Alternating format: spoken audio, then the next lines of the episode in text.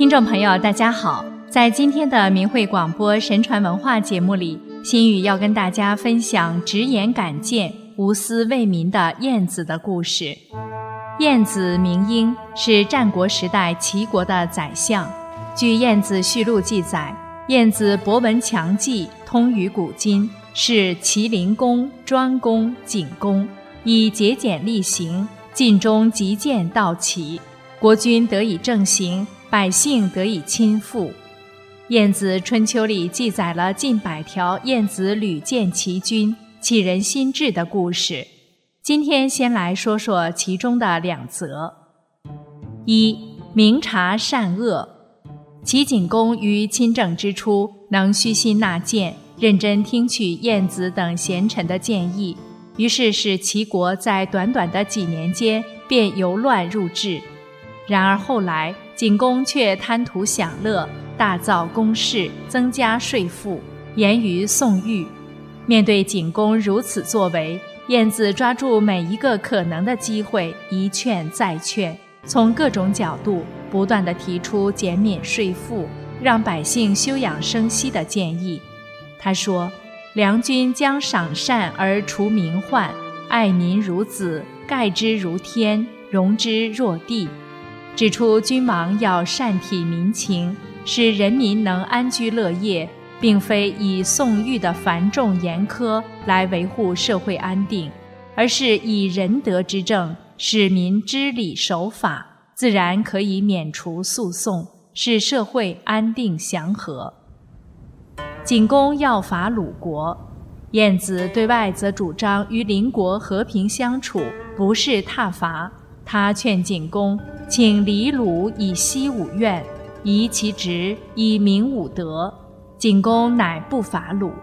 景公问晏子，自己有没有可能像先祖桓公那样称霸诸侯？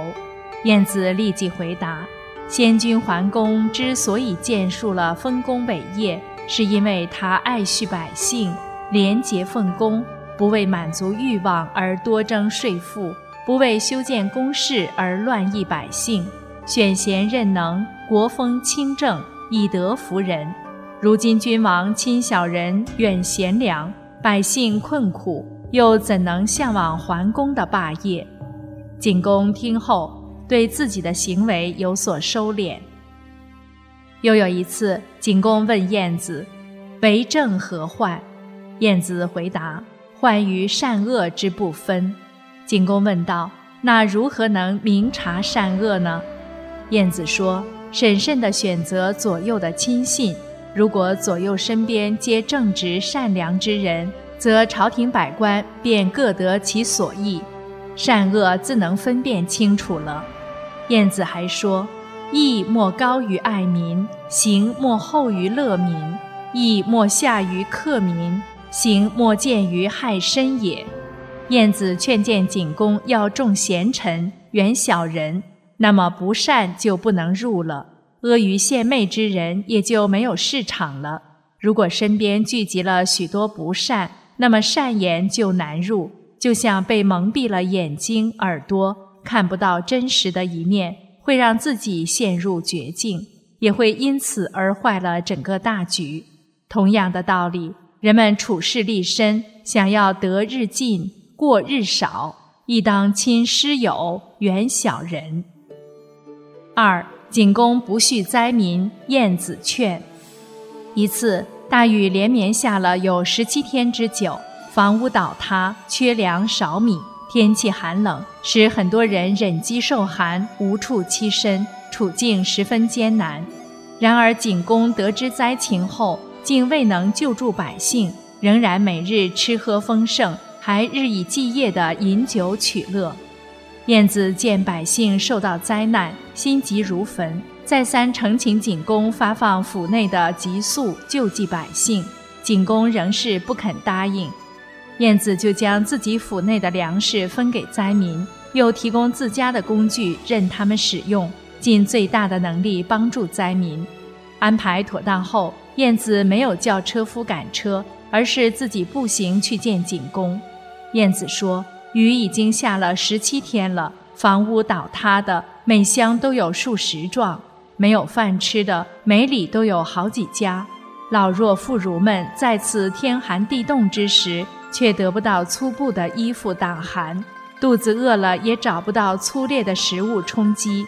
如今又逢墙倒屋塌，无家可归，真是四顾茫茫，欲哭无泪。然而国君不但不体恤同情，还日夜饮酒。而在府中，马喂的是内府的粮食。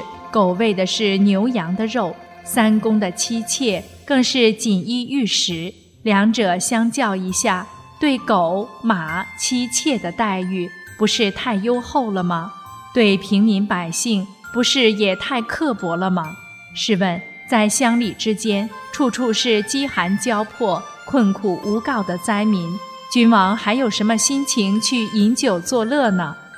晏婴持策书事，随百官共职于朝廷，辅佐君王安邦利民。结果竟是人民饥饿穷困，求告无门。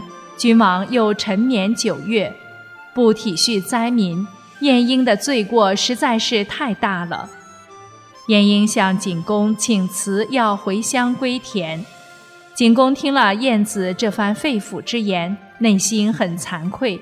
见燕子离去了，马上跟着跑出来，希望能挽留他。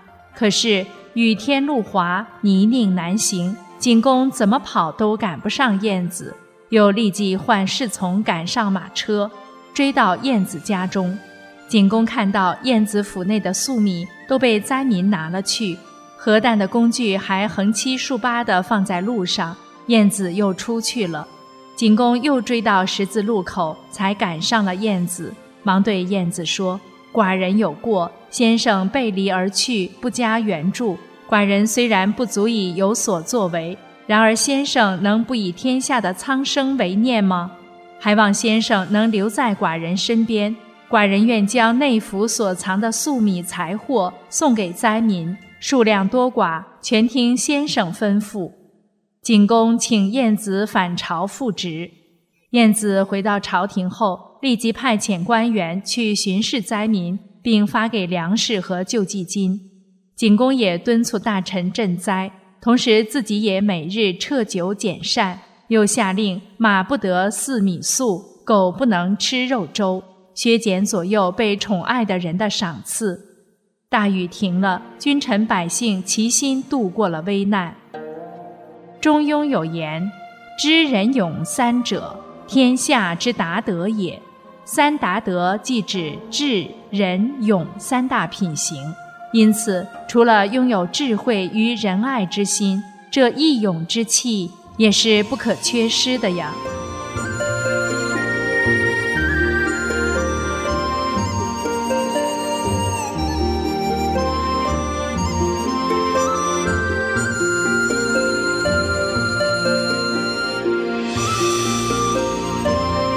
听众朋友，燕子直言敢谏、无私为民的故事，今天就讲到这里。